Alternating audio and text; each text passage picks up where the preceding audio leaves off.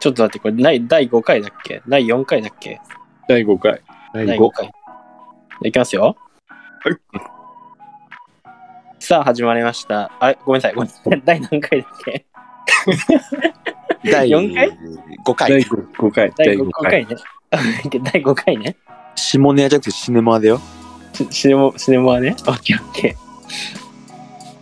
ー。さあ始まりました第5回、えー、シネマは 新年一発目の撮影となりますけども撮影って。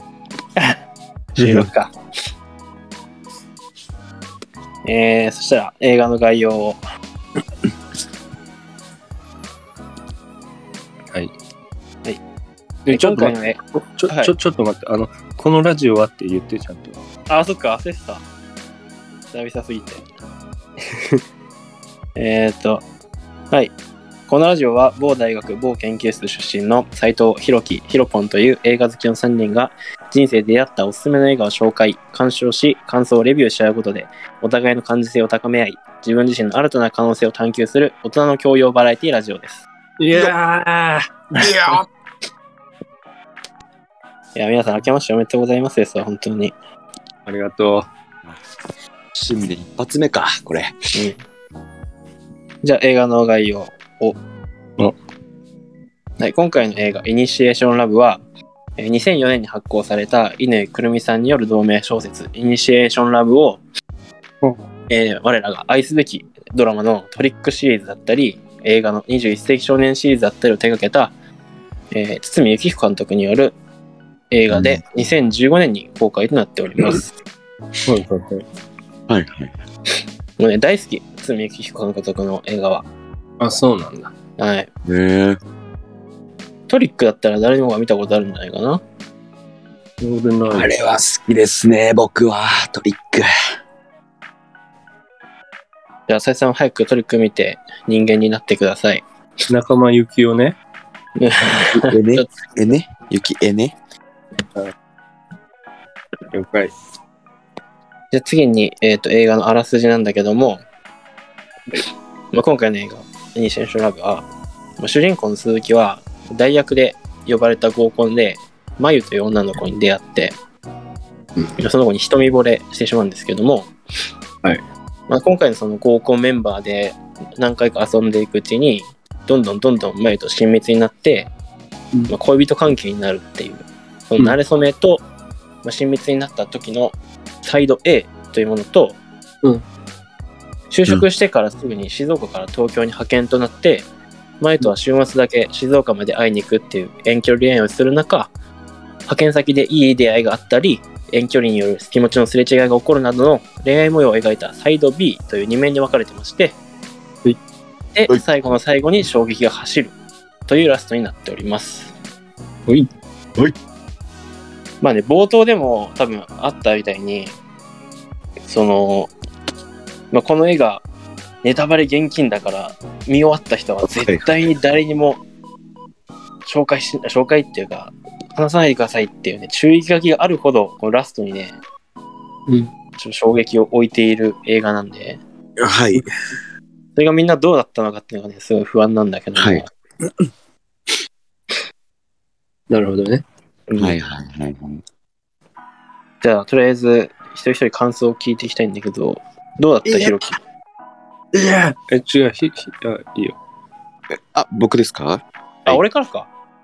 うん。あ。いや、まあね、まあ、まあ次俺言うかまあ、俺は面白いと思ってみたし、今回はね、前回と違ってね、前回の告白と違ってね、まあやっぱり、普通に面白かったし、やっぱ一回見ると、そ の、ネタバレ現金の部分が分かっちゃうから、うんまあ、面白さ半分半減正直衝撃は半減になっちゃうんだけども、うんそのなんか別の見方ができるっていう面白さもあるから、うんまあ良かったといえば良かったなるただほど最初に見た時の衝撃はやっぱ超えれなかったな俺はもうなんか結構こういうので騙されるタイプだからうん何回目ぐらい ?2 回目か3回目とか。うん4多分多く見積もっても4回とかですね。最初に1回、結構見てんだ。嘘 いや俺結構好きな映画はもう本当に何十回と見ちゃうから、はいはい。だから最初に1回見て、多分見直して、その時に2回見て、本当にその後に1回見たか、今日でその後2回目かぐらいの感じ。だから全然見てない。うん。最初に見たのがあ大学,、大学院の1 M1 か M2 の時だったから、あ、そんな昔だったんだ。うん。2015年公開だからね。映画館で見てるもんね。あー、そっか。いや、映画館じゃないですね、でもそう考えたら。映画館は M2 だ、M2。 M2 か。映画館で見てたよ。当時映。画館じゃないですよ、え、だって映画公開してる時にね、なんかすごい面白かったみたいな話してた気する。いや、そしたら俺は多分面白そうだって話を斎藤さんにして、次の年に DVD で見てます。俺だって家で、うんラストのところで一人で、えーって叫んだんですよ。 そう。あ、で、で 出てからかな。いや、でも、中身の話の下覚えあるからね。えっとえー、どうなんだろう。でも俺は映画館で見てないですね。じゃあ、DVD 出てからかな。でも AB DVD 出てからだったら多分斎藤さんも卒業してるから。嘘だって2010、 お M1 だしい、おかしい、おかしい。いや、俺映画館では見てないですよ。本当いにや。、映画館、いや、その年のうちに出たんだよ、DVD が。かな。とかだと思う。絶対、中身の話をした記憶はめちゃくちゃあるから。俺、だって衝撃。撃すぎて、次の日、のぞむとかに、いやー、すごかったんだよ、みたいな。で、のぞむを見て て、なんか、いや、俺は分かったけどねって言われて、 すごいすぎるよね、そすれ。ごいショックだった記憶ある。嘘だろ、あいつ。分かったのかなあ、そしたら、次、ひろき、はいどうだどうだったいやー、これはね、あのね、かなり面白かったね。ああ、ありがとう。もうね、ラストの衝撃の結末が面白すぎて、うん。これ、あの、金曜日、だから本来だったら土曜日収録日だったから、前日の夜に見たんですけど、んあのね、その次の日の土曜日の午前中予定あったんですけど、予定削ってまで2回目見ましたからね、僕。あのね、そうさせたこのヒロポンのこの映画のチョイス、いや、素晴らしい。あ、本当 ずるい必要はなかったと思うけど。あのね、これはね、あの、感謝状送りたい、ヒロポン。あ あ、ありがとう。この映画、僕、全く知らなくて、今まで。えー、で、もう本当にこの間、ヒロポン発表して教えてもらって、見たっていう感じなんで、で、まあ、自分もあらすじも見ず見たんですけど、まあ、見てみて、こう、まあ、ベタな恋愛映画なのかなっていう感じで、こう、まあ、細かくは正直見てなくて、まあ、こううん漠然と見てたんですけども、いや、これね、ほんと面白くて、斉藤さんすいません、あの、東京ゴッドファーザーズ抜きました、僕の中で。今のところ一番です、これ僕。あ、今、今まで紹介し第、第五本5回目ですけども。た。あーなるほど。はい。もう今もこう余韻に浸ってますもん。もう気持ちがポカポカしてます。もうそれぐらい、うんあの、本当に素晴らしい、ヒロポン。うん。えこれはね、 本当面白かっー、よかった。た。うん、もうね、率直な感想です、これが。うんうんうんうん。いや、嬉しいわ。そしたら、え斉藤さんどうぞ。あ、俺も面白かったね。相当面白かった。斉藤さんは原作読んでて映画は見てないんでしたっけそはいはいはい。う。だから正直、その、告白の時もそうだけど、原作知ってるやつ持ってこられたから、また。はい。マジか。なんだよ。思ったし。しかも、ひろきが見てない手前何も言え言えないまあ、そうまで、すはい。無言で、おおなるほどね、みたいな感じで言ってたけど、前回。はい正は直、いや、もう知ってるから。しかも、さっきひろぽも言ってたけど、その、結構、オチがかなりのピークの映画、映画っていうか、そうです。話だった。はいそそれで知っちゃってんのめちゃくちゃもったいないじゃんって思ったし告白の時も中身知ってたからあのなんだろう、ストーリーよりも、こう、それ以外の演出面に目がいっちゃうみたいなところがあるから、ああ、うんどうしても自分の中でハードル上がっちゃう気するし、どうしよう。いや、見えるのやめよっかなって思ってたんだけど、それはダメだね。でも、いや、今回は、今回はっていうか、うん、よかったね。あの、演出みたいなところがすごい好みだったから、あよかった。あの、うん、具体的に言うと、まず、その、なんだろうね。あの、告白の時もだけど、なんか原作の雰囲気、そのままじゃなくて、結局なんか映像ならではの演出みたいなのをがっつり足されてるっていうのが、はいはいはい。まあ、もしかしたら原作好きは好き嫌い分かれるのかもしれないけど、うんこれは相当良かったな。なんかちょっとラブコメっぽい感じじゃん。はい。で、なんか、なんだろう、お花がキラキラキラーンとか、 そのなんかちょっとおふざけな感じで入って、うんはいはいはいはで、い。さっき言ったその、最初の、冒頭でさ、この秘密がありますみたいなの出るじゃん。あー、ありますね、あれ。あれも多分、シックスセンスのっていう映画の、なんかパロディっていうか、シそうッなクんスだセンスも最初に出るんだよね、あれが。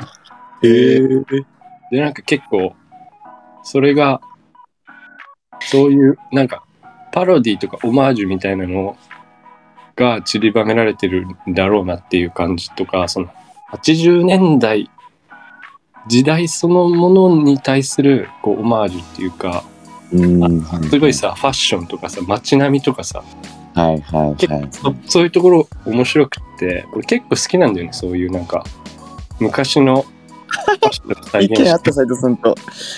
みたいこなれ、そうなんですよね。80年代後半の設定ですよね、これ確か。うん。なんかその、なんて言うんだろうね、古き良き日本の、なんかそういうのが出てて、僕もそういうのすごい好きなんですよ。ね、うん俺も結構好き。昔のなんかダイヤル式の黒電話とか、あのはいはいはい公衆電話とのやりとりとか、あと、エアジョーダン気づきました、斉藤さん。あ、エアジョーダンね。 そうそうそう。とかもめちゃくちゃ分。かって嬉しかったですし、そうそうそうそう。松崎しげるの愛のメモリーとか、ハンカ、あの、木綿のハンカチーフとかも、あのそ、う流れて、流れてましたし、いや、これいいなと思いました。そういうのも含めて、それが楽しいんだよね。いや、そうなんですよ。これはね、もう1位ですよ、斉藤さ ん。それがだから本その、ストーリー知ってても全然それ楽しい。まあ、俺らね80年代知らないけどいや、知らないですけど、僕、あの、昔の、なんか好きなんですよ。そういう。ね。こういう楽しみ方もあるんだ。そうそうそうそうそう。本当に面白かった。そワう。クワクするしで、その曲もさ、すごい楽しいそう。上に、そのカセットテープがすごい重要アイテムだから、そうそうそうそう。それもなんか相まって曲の感じとかも、なんか、ね、いいいい感じにうんこうかかってくるし、そのしかも曲のチョイスめちゃくちゃいいいし、やめっちゃ良かったですねあ れ A 面 B 面変えてね曲も変わってたんでうわーと思ってそういう感じで、です。めちゃくちゃ良かった。よかったよなこれっていう感じですかね。なるほどね。いや、なんか、すごい、なんか別の角度なのなのかわかんないけど、違う楽しみ方してて、すごい嬉しいけどね。 A 面で出てた鈴木役のん森田寛寛治寛郎寛治わかんない。俺はずっと感動って俳言うん優です俳優さんって知ってました皆さんなんか俺初めて俺はね、この映画きっかけで知って、その後もちょくちょくドラマで出てた。あえそうなんだうん。へえいやーよかったよな冴えない感じで恋愛になんか奥手な感じで前嫌田いじゃさんないはね、俺めちゃくちゃ良かったな。いやーうまかったっすよね嫌いじゃなかったな俺もうん。最高。なんか積極的な舞子の影響で鈴木が一皮向けて成長していく感じなのかなと思ったしなんか冒頭さなんかあの日かかってきた電話に僕は感謝しなきゃならないみたいな文言あったじゃないですか、うん。だからそういうハッピーエンドでなんか終わるのかなとかも思思いましたしあれ、いそや、のそまれま、がなんか覆されて、ねえナレーションそのまま小説の冒頭1行目だったと思うよ。あ、そうなんだ。もう、お、始まった、始まったって思った。えー、なんかいいっすね。その、なんか原作ファンも、あの、大事にしてるというか。うん、そうだ。あ、これ原作の一作目じゃんって。えー、一行目じゃんって。うん、絶対言うもん。俺だったら。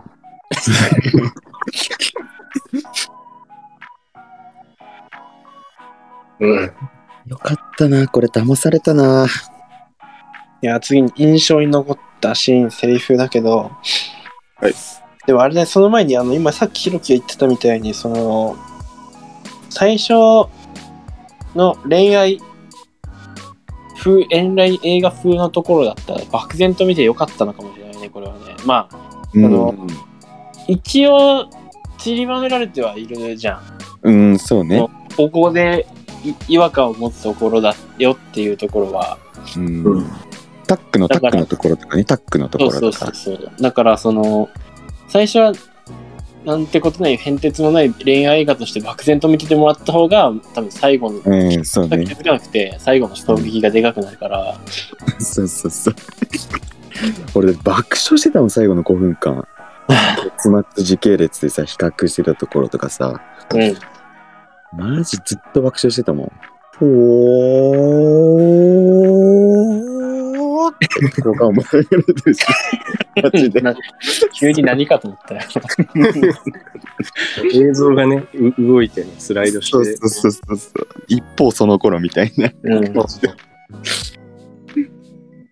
で俺はね印象に残ったシーンはね、今でも覚えてるのがそのコーラを吹くシーンなんだけど、うんサイド A の時に、うんたっくん A たっくんに電話してて、うんそのスカートをポンポンしてるとこからどんどん上がってって前田敦子みたいな取り方をしてた時に、うん俺なんか最後にひっくり返るっていうのは特に印象なくあのなんて言うんだろうイメうんと分かってたわけじゃないんだけど、うんなんとなくそこに違和感を感じたんだよね、うんうんでも騙されたいからそれ以上考察はしないでこれ何なんだろうなぐらいで止めといて、うんまあ、サイド B になった時に、うんあなるほどと、うんあの時のコーラの引っ掛けてこぼすのはここにまた戻ってくるんだっていうのが、うんおもう昔一番最初に見た時にそこが印象に残ってたのとあともう一個結局俺は最後の最後まで分かんなくて騙されるんだけど、うんその最後のクリスマスの親とのえっと宮子との B タックンとの食事会の時に、あ鈴木くんは専攻は何だったんだねみたいなうんうんうん言われて、はい専攻は物理学ですの物理学の流体力学ですって言ってて、うんうん俺その時も全然気づかなかったんだけど、あれこれ物理学だったっけなっていう印象だけはあったんだよね。うんあ。おー最初のデータ君は数学科なんだけど、いえ理数、理、理、理系、ん理数学科だっけか。普通に数学科だったでしたっけだっけか。わかんないけど。数学科だったかなでもそこでなんか、うんでも、うん、確かに数字に強いから電話番号覚えてみたいなシーンある。そうそうそうそうそう。だから、あとあの、タバコのね、普段吸ってるのの倍だから、2倍の煙吸ってんのかなと思って言ったら、うんうんうん。いや、断面積が4倍だから、うんうんうん。 4倍の煙吸ってんだよ、みたいな。うん。でそあの最後の時に、え、物理学だっけなってなって、うんあの、そこでもまだわかんないんですよね。まあ徐々に、あれだよね。映画側はもうだんだんネタばらしし始めると思う。ん、中学に行くって言って、最後、たエビータックンが、ちょっと俺行くわっつって、マユコのところに行った時に、お父さんが、おじゃあお母さんがお父さんに対して、じゃあ鈴木くんなんてよそよそしいわ、みたいな。うん。あ彼ーは名前なんて言うんだね。うん鈴木達也よ。彼の名前は鈴木達也。って言った時に、俺まだそこでもまだ理解できなかったんですよ。俺も うんでもなんだか鳥肌だけはゾワってなって、えなんー、だろうすげえ、すげえ。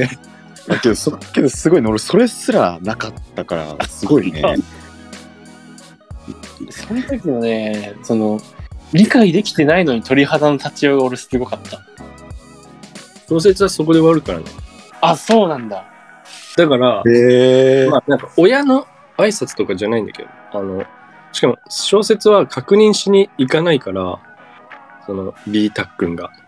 あ、そうなんだ。あへえそうだなかんら小説はなんか普通にホテルみたいなところにいて、で、B タックンがなんかぼんやりとその、ま、眉のことを思い出したりして、ちょっと上の空になってってて、ね、どうしたのってその、もう一人の石丸さんだっけか。はいあのはいね、どうしたのみたいな言ってるんだけどずっとぼんやりして上の空で「ねどうしたの達也」って言って終わるっていうええだからへーそこで気づかない人はマジで本当に気づかないけどあそうなんだでも小説読んでる人ってその見慣れない名前出てきたら「あれ誰だっけ?」ってなるからあーそっかそこで「うわでもなんか、その終わり方だったら、 え、あの、え、ビータックンが浮気してるかもし、浮気か、浮気もしてるのかな。浮気してるって、あの、眉にバレるのって、眉の家にいるときに、おい、宮子っ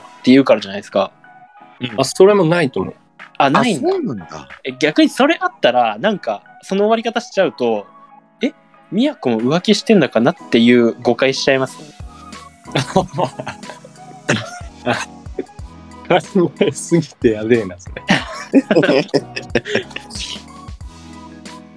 でもそのまあ結局答え合わせは自分でするけど照らし合うじゃん A と B が、うあ、そうですね。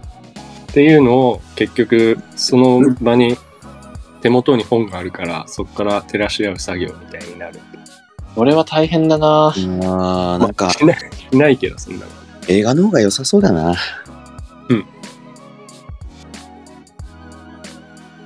じゃあ、ひろき次、どこ僕はね3つありましてえーっとまず1つ目があのまあ深い説明はないんですけれども、うん A 面のたっくんがテニスしてるシーンねみんなと、うん、うん。あのラケット持って全く動くことなく終わるっていうシー ン、あれはねすごい可愛かった 可愛かっよたな。よくあるねパターンというかそうでもう一つがえっとね A 面のたっくんがあの 50cc のスクーター乗ってるところジョグって言うんだっけあれ、えー、書いてあったかな確か。うんなんか、あのエなんか終わりに書いてありましたよねンディングでそうそうそうそれ乗ってるシーンもねあのーまあボロっちいスクーター乗ってるシーンもすごいね良かったうんでそうこれも深い説明ないんですけどもねで3つ目がですねあの A 面の最後だったかなあのークリスマスデートでうんしてる時に通行人のカップルにあのー釣り合ってないよねみたいな発言されてたと思うんですけども、うんで彼女の方が「食べ食う虫も好き好きよ」みたいな感じのことを言ってて、で僕 A 面の鈴木くんはすごい応援してたんでちょっとそれ言われてぐさって刺さったんですけども、うんでそこでねあの、うんたっくんがうんこれちょっと携帯にメモしてるんですけ ども「ごめんねうん僕がこんなんだから」ってうんまゆちゃんにも恥かかせちゃってつって何言ってるのたっくんはそれでいいん だよでもかっこいいに越したことはないだろそんな今でもかっこいいよまあ少しぽっちゃりしてるけどベースはいい男だから痩せたらすごくハンサムかもねそっかうんじゃあ僕まゆちゃんのために痩せるよえいやそういう意味でなくていやまゆちゃんのためにかっこいい男にならなきゃ。これは僕の決意表明だから。まゆちゃんを幸せにするための。あ、そっか。じゃあ、私も応援するね。うー美しい人生は言葉さえ置き忘れ満ち足りた二人を包むよこの世に大切なのは愛し合うことだけどあなたは教えてくれるこれですよ皆さんああ。もうねこのシーンが、うんもう好きすぎてうん。あのね携帯にメモしましたこれ、すごい量をメモしたね。そうそうそうそうそう全部メモしたんだ。うん、これメモしたちゃんと言えるようにすごいな。さすがに覚えられないからね結構な長さだったからね、今。うんそ。うそうそうそう。このね、畳みかける感じ。うんいやー、好きだったな。ヒロポンありがとあーどういたしあー、どういたしまして。う。以上です。すげえな。いや、でもね、その、テニスシーンはね、なんか、その、可愛かったよね。男気とになる女子がでいてさ。組むわけでうすで、最初さ、その、眉と誰かと、もう一人の男女ペアで打ってて、んそうそうそう。なんか女が前衛に行って、もうほぼ男だけでラリーしてるじゃん。うん。あれ、無理、あれむ、あれ、ダメだね、俺はね。 だって俺、テニス楽しんじゃうもん、多分なんか、そうなんだろう。男を、をなんだろう、見せたいのかな、ああいうのって。ああいう男の人たちって。あうー、んそうね。見せるかもね。なんだろうね。俺、できない、ああいうの。テニス楽しんじゃうから。わかる気がするけど。うん、それ最初、気づかなかったけど、今回見ててね、ああ、やってんなーって思った。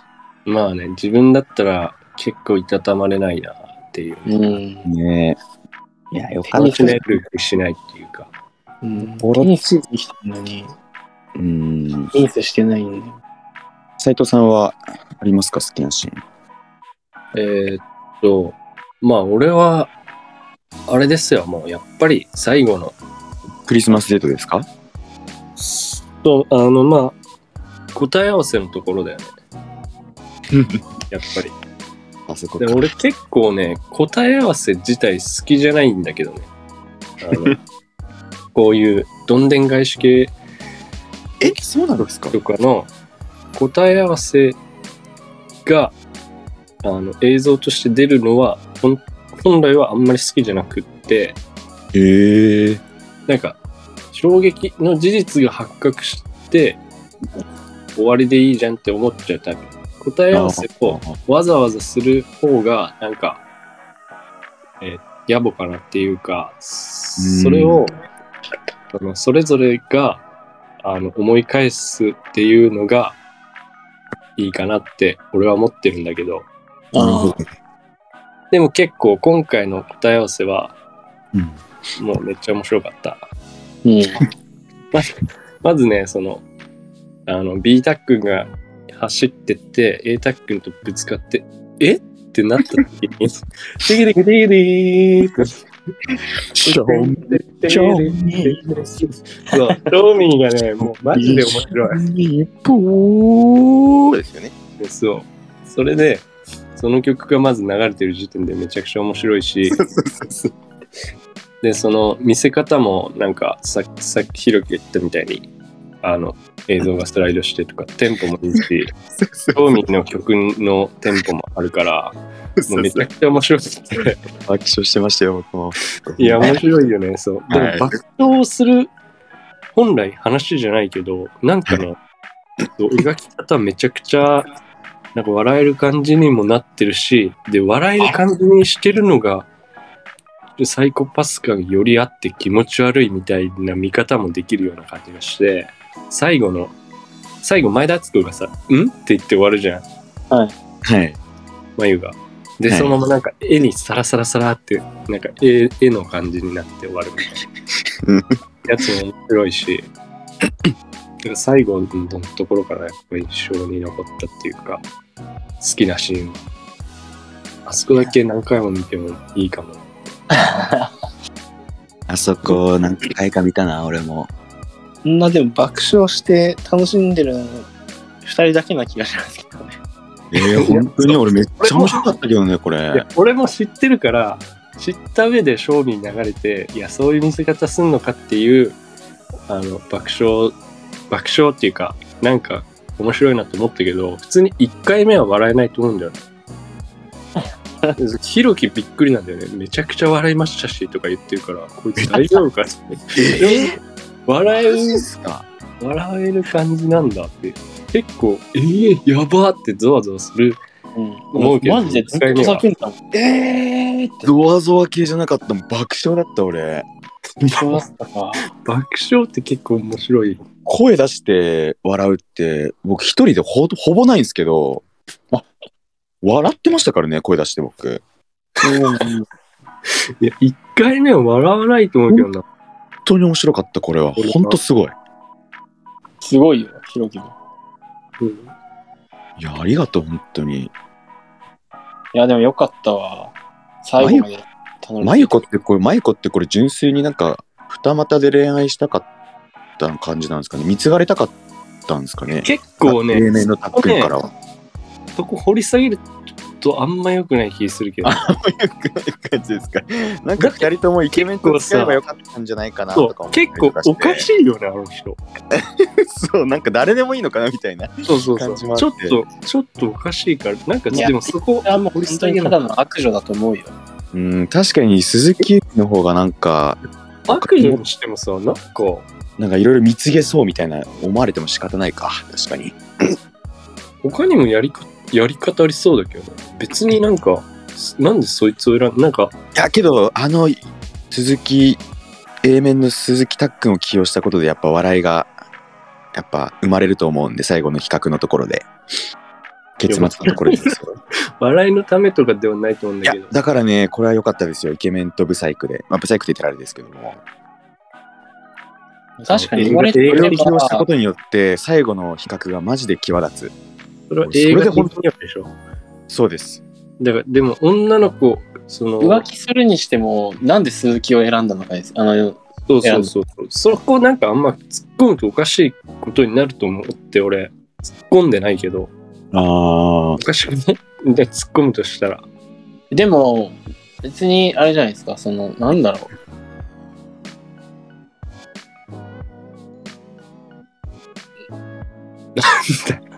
よくわかなんでなんですかね、でも本当に。いや、そうそう。だなんか、そう魚種ついからなのかなとも思うけど、でも、ちょっとなんか疑問に思いましたっていう感じもいろいろあるから、なんか、本当に意味わかんない女だなっていうふうには思ったけど。いやでも、うん普通に別に誰でもいいんじゃないですか。誰でもいい。うん。ただの遊び。ただの遊びってことか誰でもいいんだね、本当に。そんな人誰でもいいんだこっちかなんか、ただ恋愛が好きみたいな。うん。うーんそうなんだね。なるほどねあの最後の後どうすんだろうね。うーん。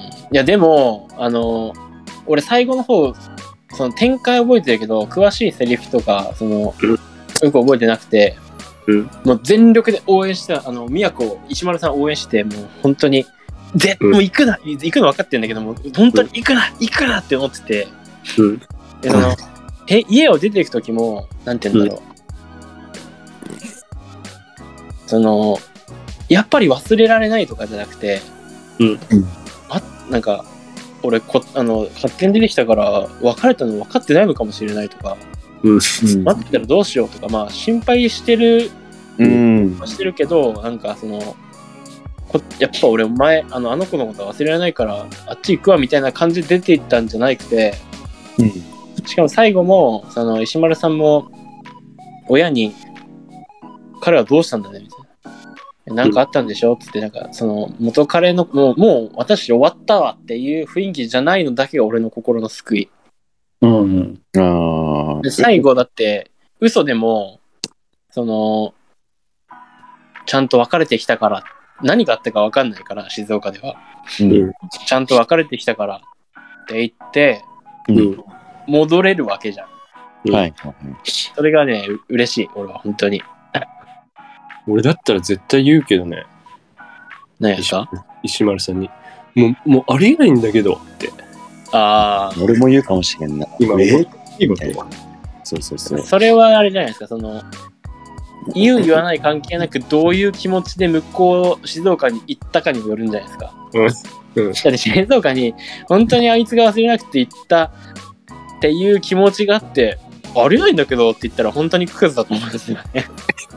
だって、その、心配してた復帰感も、もうずっと、そのね、A、A タックンと付き合ってるわけじゃん。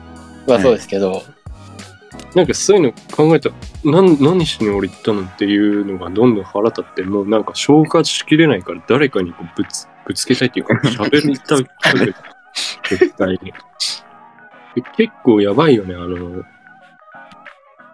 あ赤ちゃんできて、おろそうみたいにななってさ、ああ、なったな、それしも。その直後なんか、あの、A タックンと飯食ってさ、実は便秘だったんだみたいな。。ああー、あったあったあったあった、あれやばいよね。 あれやばかったな、便秘。便秘とか言って。人としてやべえだろ、あの倫理観どうなってんだよっていう。そうそうそうそう。 あ、行ったと思いながら。いや、それはだって、さすがに言えないじゃないですか、A タックには。いや、言えないけど、ああ、さすがに言えないけど、よくそんな冗談言えるなっていう感じだよね。便秘やべえな、こいつ。やべいえや、まなあ。、それくらい、あれじゃないですか、忘れたいことだったんじゃないですか。うん。明るく振る舞って逆にっていうね。はい。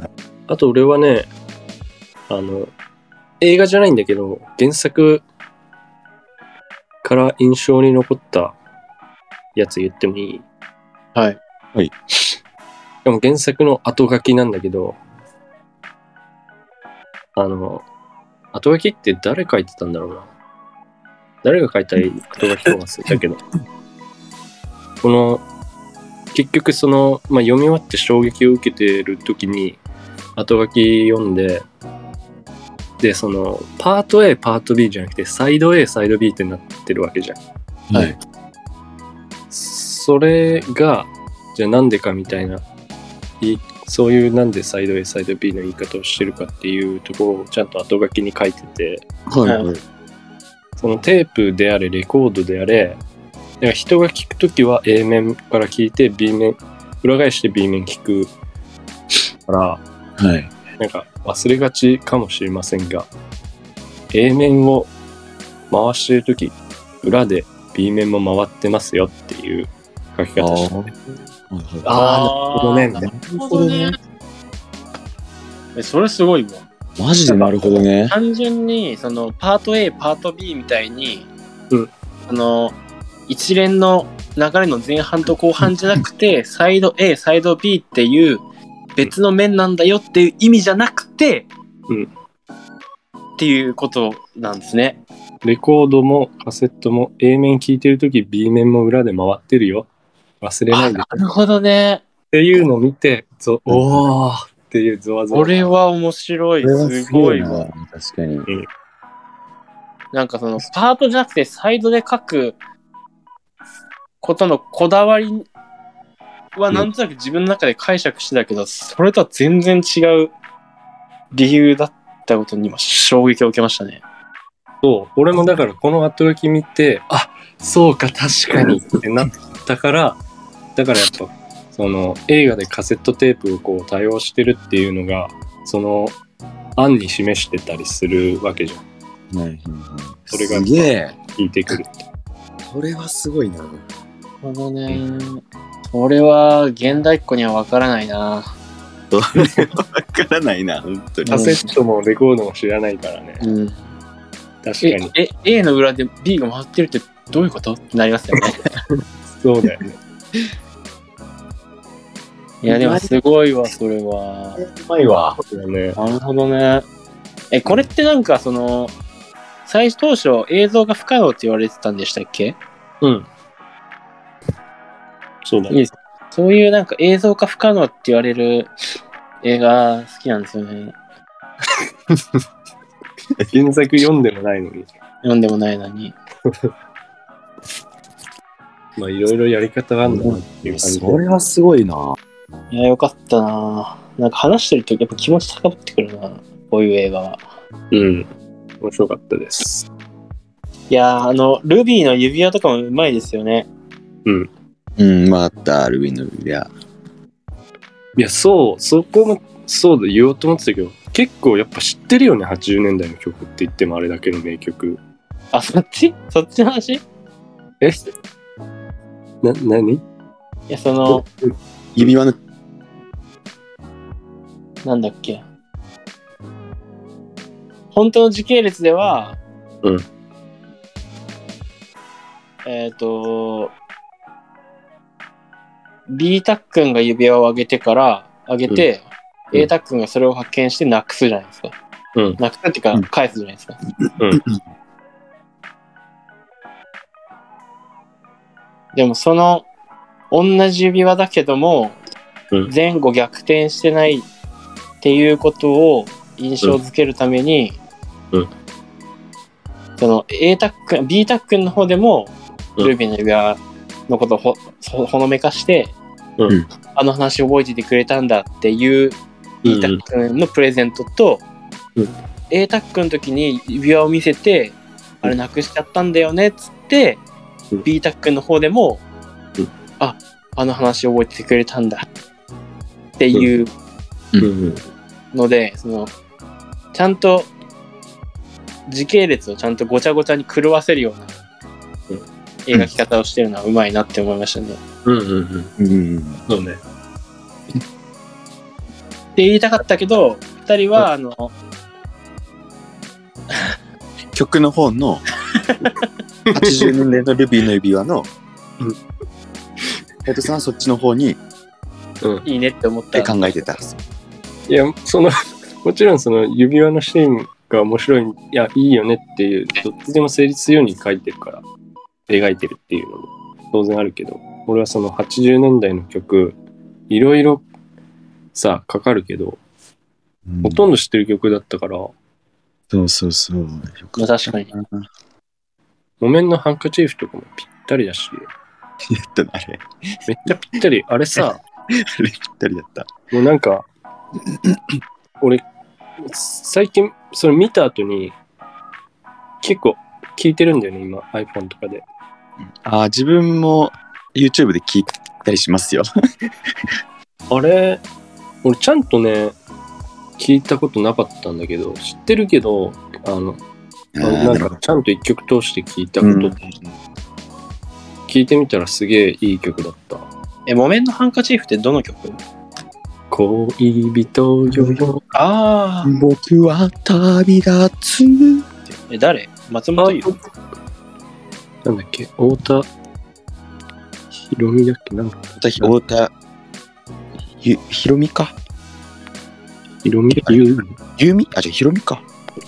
太田ひろみか。うーん。結構歌詞もね、めっちゃぴったりだったし、内容も、普通にいい曲。ねえ、いい曲っすよね。なんか言おうとしたけど忘れたな、その曲系に関して。でもまあ、木綿のハンカチーフがいい曲だったっていうことは言いたかった。とりあえず。結構だからぴったりの曲、こんなにぴったりの曲があるもんなんだなっていううん、ぴったりだったの。ような曲がいっぱい流れて、うんんいやこの曲は昔から僕もしてたんですけど、単体で聴いたら別にそうでもないですけど、今回映画で出て出てきて、本当良かったですね、これ。マッチしてましたね。うん。ショーミーも面白いし。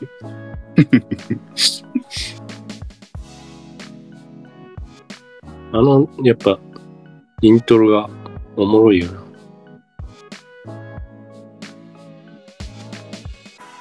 ていう感じですか。ですかね。うんそうですね、とりあえず、今回はそんなところですかね。うん。そしたら、次回の映画、ひろきくんお願いします。次回は第6回ですかね。はいはいシネマで紹介する映画はですね。はい。えーっとですね、いろいろ考えたんですけども、ネットフリックスにあります、はいエスケープルームという映画でお願いしたいとエスケープルーム。思います。ちょっと気になってました。これは皆さん見たことはないですかねない。はい。ないです。これはですね、僕も見たことがないんですよ。おお。なので、ちょっと第6回、次回はですね、3人でちょっと感想を言い合えればなと。なるほど。面白い。こそういのうの。パターンでもよかったんでしたっけよかったよかっないあ、いいんでしたっけこのパターンでも。うんで、ちょっとネットフリックスでなんかこう、スリリングな映画ないかなって思ってこう見てたら、うんエスケープルームが出てきて、ま、あの、出てきまして、うんで、ちょっとあらすじはもうすでに僕見たんですけども、ちょっと面白そうだったんで、3人でおのおの見て感想を言い合えればなと思いました、これに関しては。であらすじ、ちょっと簡単にい言いましょうか。えーっと、まずエスケープルームは、えーっと、2019年のアメリカ合衆国のホラー映画です、これは。ここまで調べたの。うん。はい。監督は、全然僕わかんないですけど、アダム・ロビーテル、知らん。 主演はテイラー・ラッセル、そこも知らん。えーストーリーはですね、ある日、6人の男女のもとに脱出ゲームの招待状が届きましたと。6人は賞金の1万ドルにつられてゲームに参加することになったん、えーだえー参加することにしたんですけどもゲームの舞台となるビルにはデストラップが仕掛けられていたというところです本当にあっさりなんですけどもここまではお伝えしますはい、え了解ー、でエスケープルームでお願いします次回の映画ははい。た。じゃあ、第5回、ーおネモアはここまでということで、お疲れ様でした。お疲疲れ様でした